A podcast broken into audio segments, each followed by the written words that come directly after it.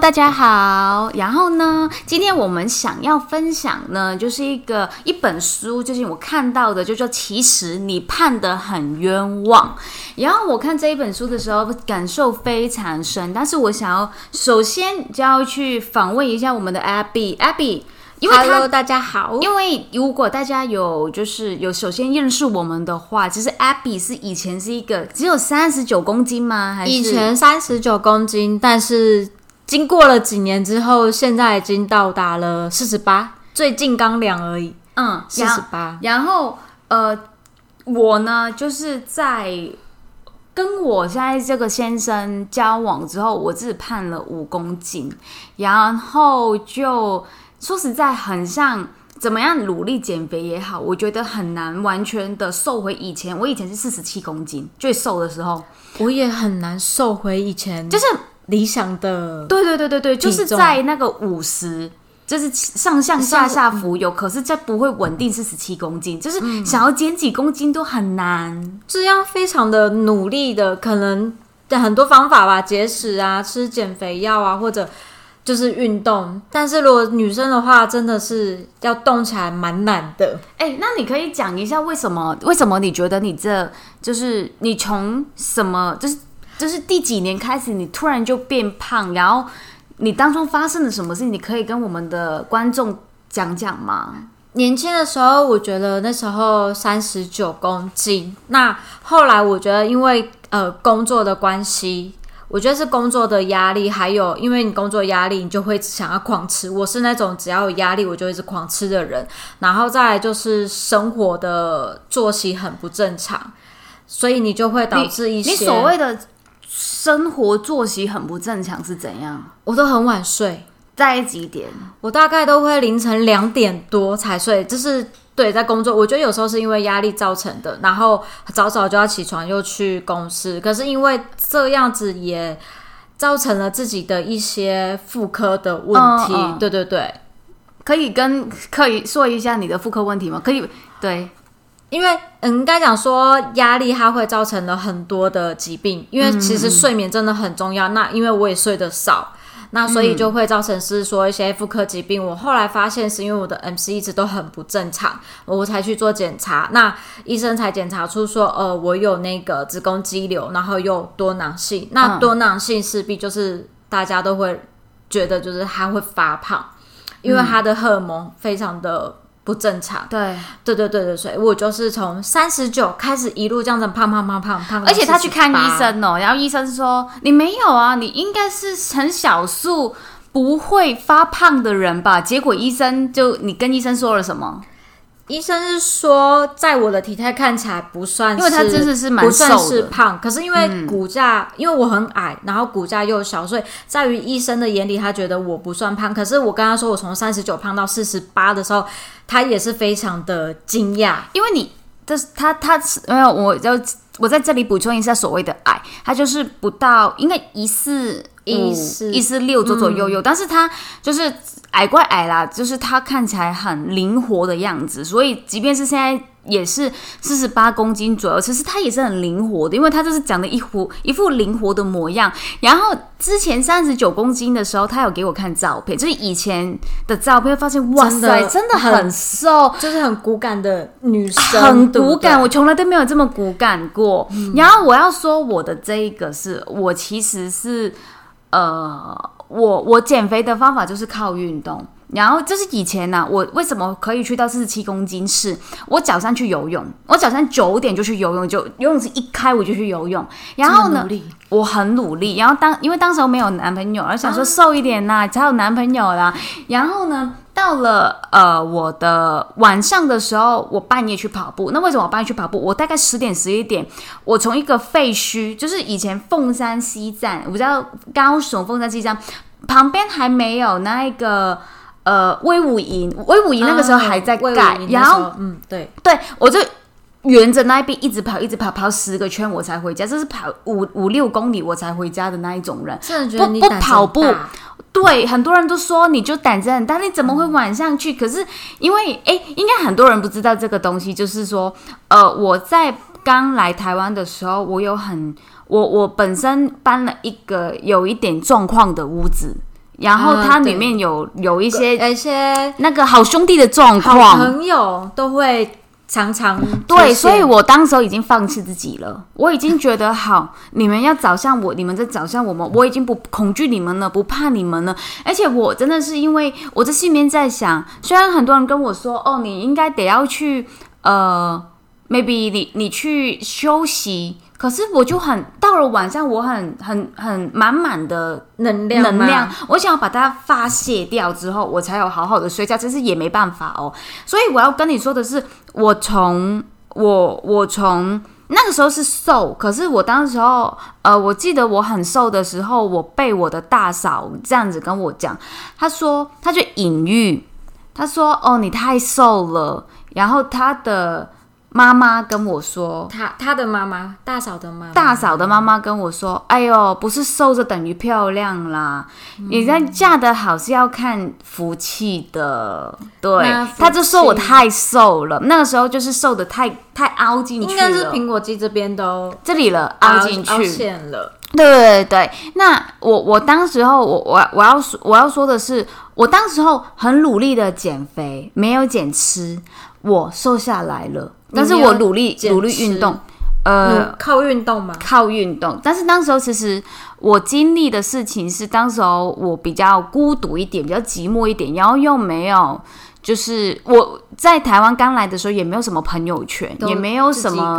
另一半，所以就有维持很瘦，然后也很爱运动跑步。那现在就是觉得，嗯呃，在拿起这一个习惯特别难，现在特别现在又要戴口罩，然后呢，现在要瘦下来真的很不容易。然后我今天看这一本书，我突然觉得有点释怀了，因为其实以前呐、呃，我们在看减肥的时候，比如说，哎，你这里就肥呀、肥就是因为什多一？层肉就会觉得肥什么肥肥的啊？你就懒惰，你就我我老公常说，他说你就是懒惰，你就是你就是不运动，所以你才胖。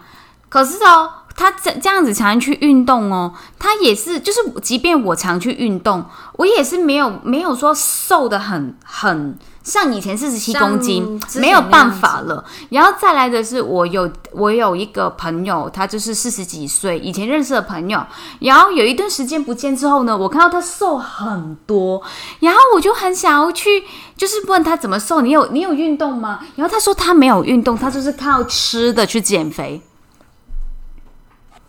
他就是靠饮食来减肥的，然后他瘦很多，然后我就觉得自己怎么还没有办法瘦下来，他激起了我想要减肥的欲望，然后我开始尝试一些呃不一样的方法，比如说只吃菜还是什么。以前我比较激烈的方法是，我可以就是那一天我只吃菜，然后或者是什么都说没有吃我那一个礼拜了，对不起，是那一个礼拜我只吃菜，然后我吃很少量的肉，然后就是喝水。然后或是柠檬水，那你有吃淀粉吗？我没有吃淀粉哦。对，可是这一本书让我觉得重新去认识自己的感觉，因为这让我回想到他这一本书的书名叫做《其实你胖得很冤枉》，然后它里面有讲到的是，其实你觉得你的胖，你有正视自己的，你有正视自己的人体吗？你的人体，你你的个人的体质，才是让你能否减肥的真正原因，而不是你看到你看到所谓的热量，你看到所谓的。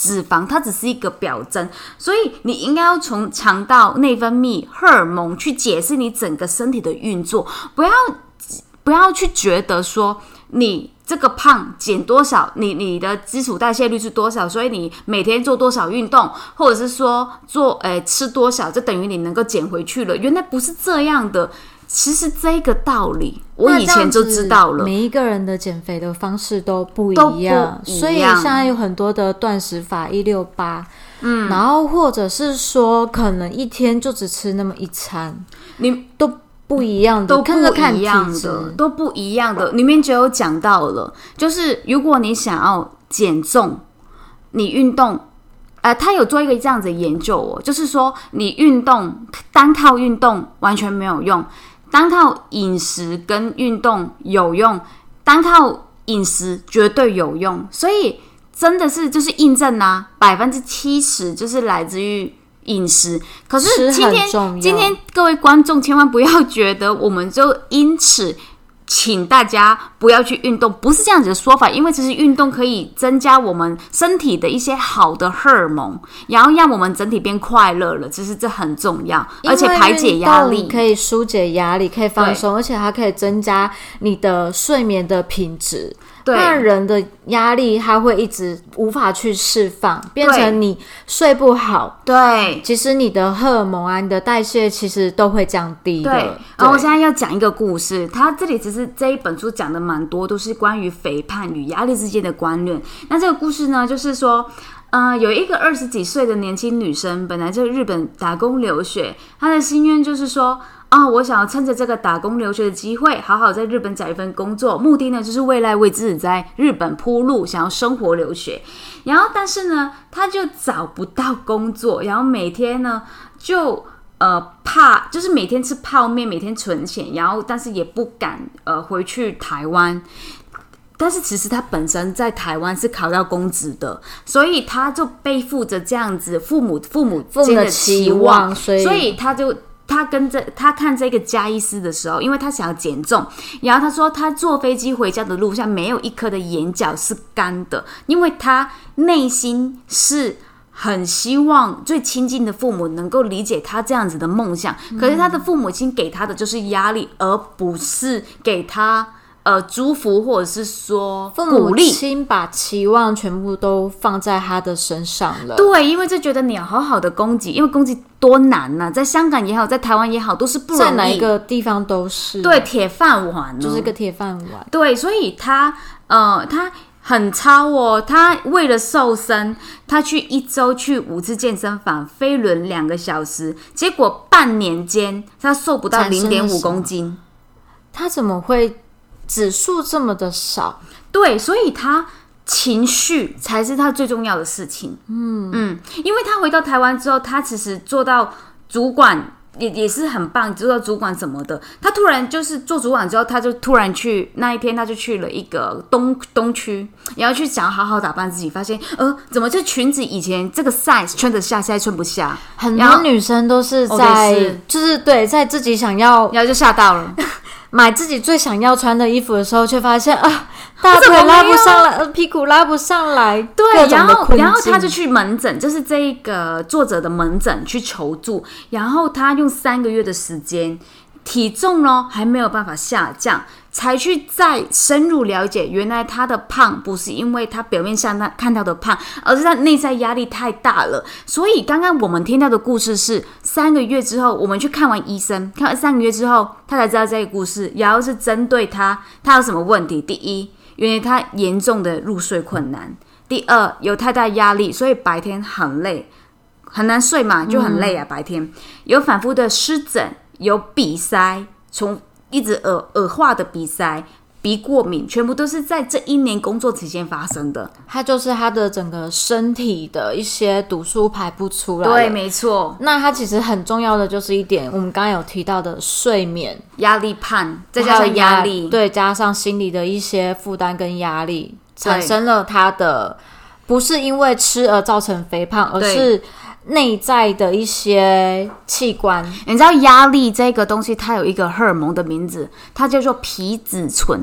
皮质醇呢，我们怎么去理解它？它就是这个，它就是一个在自己身体会自己分泌的类固醇。那类固醇大家都知道了吧？对啊，类固醇其实大家都知道。类固醇就是一个毒素啊，所以你不断的去分泌皮质醇，你不断的去体内分分泌这个毒素，在你这个毒素没有办法排解出去的时候，那自然就会产生生理的发炎的症状，就变成。发胖就是一个表征而已。发炎它除了发胖之外，它会产生在你的肌肤上面，你的皮肤可能就会比较暗沉蜡黄。那最明显就是你的肝代谢会不好，你的眼睛就会开始黄黄浑浊浑浊。对对对对对，而且这压力，我们我们作为这一个，比如说我们是都是都市人，嗯，我们都会觉得。你有压力，加个班你有压力，老板跟你说几句你有压力，朋友之间说你几句又有压力，父母亲给你几句就有压力。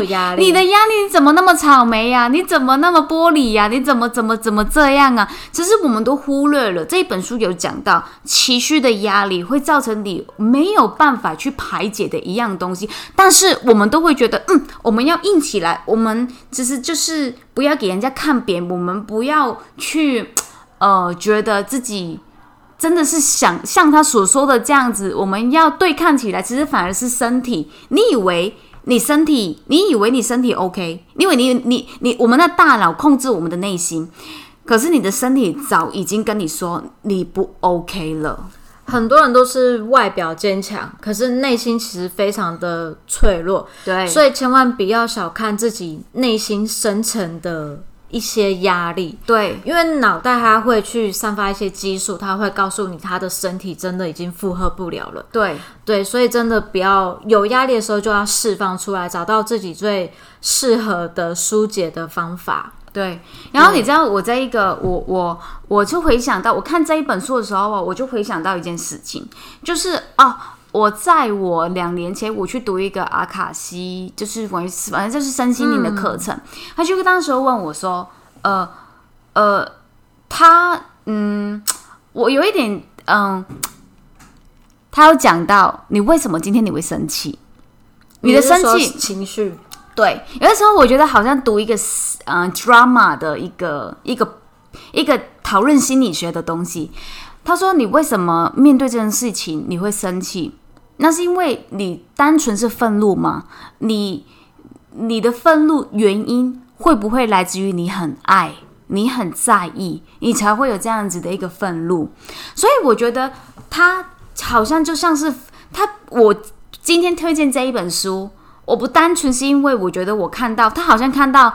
呃，一个整体为什么你发胖的原因，而我觉得很感动，而是让我回想到我一两年前在学习阿卡西身心灵的课程的时候，他也好像在否解我的一些行为，我的内心的状态。我今天觉得我不开心，我今天觉得我呃愤怒，不就是因为爱吗？不就是因为我在意你，我才有这样子的感受吗？在意才会有这么明显的感受表现出来。对。就像今天，呃，如果我们看到一个人胖，我们还要指着他的额头说：“你就懒惰，你就你就怎样怎样，你就不运动。”还是说，我们去理解他，你有什么压力吗？但是有些时候，我们去看医生，医生问我们有没有压力。都这样啊，差不多。嗯，大家好像都是生活啊、工作啊，然后医生就会补一句：早点睡。对对，早点睡，身体才会好。可是我有很长一段时间我都没办法睡觉，我都是五六点才睡觉，我是看着天亮才睡觉的。是工作压力太大吗？呃，有可能是工作压力，有可能压力太大。不是不是，真的是自己的压力太大。然后呃，比如说跟男朋友吵架，他不听我电话。要又有压力了，然后或者是说，嗯，主要是因为可能一个人住了，有因为以前都习惯了有家人，就是这个家是有家人的，所以我可能被吓到什么的啊，没关系，可能是谁谁谁哪一个声音吧。你知道我以前在香港，我都不敢半夜出去尿尿，诶，我都会先开灯，或或者是呃，我有时你在台湾很放心诶，可以自己一个人的晚上十点十一点，然后在那个。空旷的地方在那边跑步，真的是非常的，嗯，不能说是勇敢，就是一个女生怎么会在晚上突破了？对，而且我还跟我还跟我还跟那个一个我的四面墙壁说，就是这个空的房子说，因为其实以前我家很大，我第一我第一个租在台湾的房子很大，比现在大大。一倍左右，就是大一点，大概十几平，蛮大的，蛮大的一个厕所，超大的居住。对，然后我当时候因为遇到一些就是不太好的灵异事件，我还大声的跟那个空房子说：“你就来压我吧，你就来压我吧，你看你压的死我，你就压我吧。”所以，我当时候而且很恐怖的是，我的猫，你知道怎样吗？它不给我出门。你的猫有感应到是吗？我不知道是猫有感应到，还是它也比较焦虑。它只反正就是晚上，它就不会给我出门，它不让你出，它会挡着。你知道对，它就挡在门口，哎，哇，它是挡在门口。猫有灵性吗？而且它会半夜，就是半夜准时十几、十二点左左右右，它就开始在家里暴冲。还好你已经早就已经已经搬离，我是在遇到我现在这个老公，我因为他培养我睡觉安眠的环境氛围吧，氛围，他教我一些氛围，比如说，你就你就不应该十十点十一点还在回客人呐、你就不应该呃还开还开着灯还吧，对对，还开一还把灯搞到很亮啊！你应该开黄灯，不要开白灯啊。然后他你就不，因为有些时候晚上特别你就觉得很空闲，因为以前就觉得很闲，然后我就开始开一些线上课程来来去嗯学习什么的，觉得那个好像是舒压，因为因为觉得好就已经用了一些老，应该要就是之后好睡了吧，对，结果也没有，其实那个就是，然后反而是很亢奋，一直很嗨就是在。增加你的知识，你的头脑就会一直运转，所以你并没有培养一个舒眠的空间没有氛围。想说以前读书的时候，不就老师讲课都会睡觉？我想说好，我应该可以睡觉吧现？在想要想要奋发图强嘛？对对，所以我我也觉得蛮搞笑的哈。所以我今天呢，想要表达的是，其实这一本书真的讲的很好。它的书名叫做，我再一次去推荐这一本书，就是其实你胖的很冤枉。这一本书有很多自己的个案的见证，然后呃，主要是讲一些压力，然后也有分析了我们身体有很多个荷尔蒙，然后我们的身体的组成也不是单一样的事情，就会造成我们现在这一个的表征。让我连接到，我们也不是因为一件事情而造成我们有那一个情绪，或是我们的人格特征。我觉得这本书就像它的书名，就是胖的很冤枉。我觉得各大内心很冤枉，或者是别人的书，他都会说你应该去调整你的体质，你应该去调整你的吃，应该去调整你的运动。可是这本书它有一个好的地方是，它去探索你的最内嗯心最深处。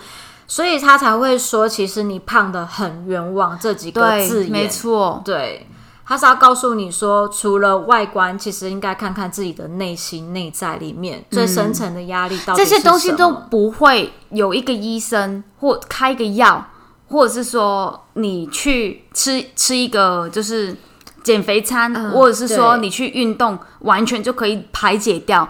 压力，是一件很无形，同时你。你我们被以前的教育就会觉得那不应该是个压力，你就是草莓，所以要正视从今天开始正视自己的内心，是我们本机要想要表达的目的。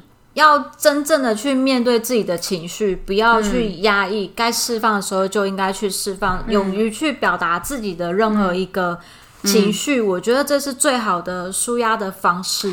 对呀，好，那嗯、呃谢谢大家今天听我们的直播。啊，不是直播，是 是节目啦。谢谢你啦，好，拜。拜拜。他回你了吗？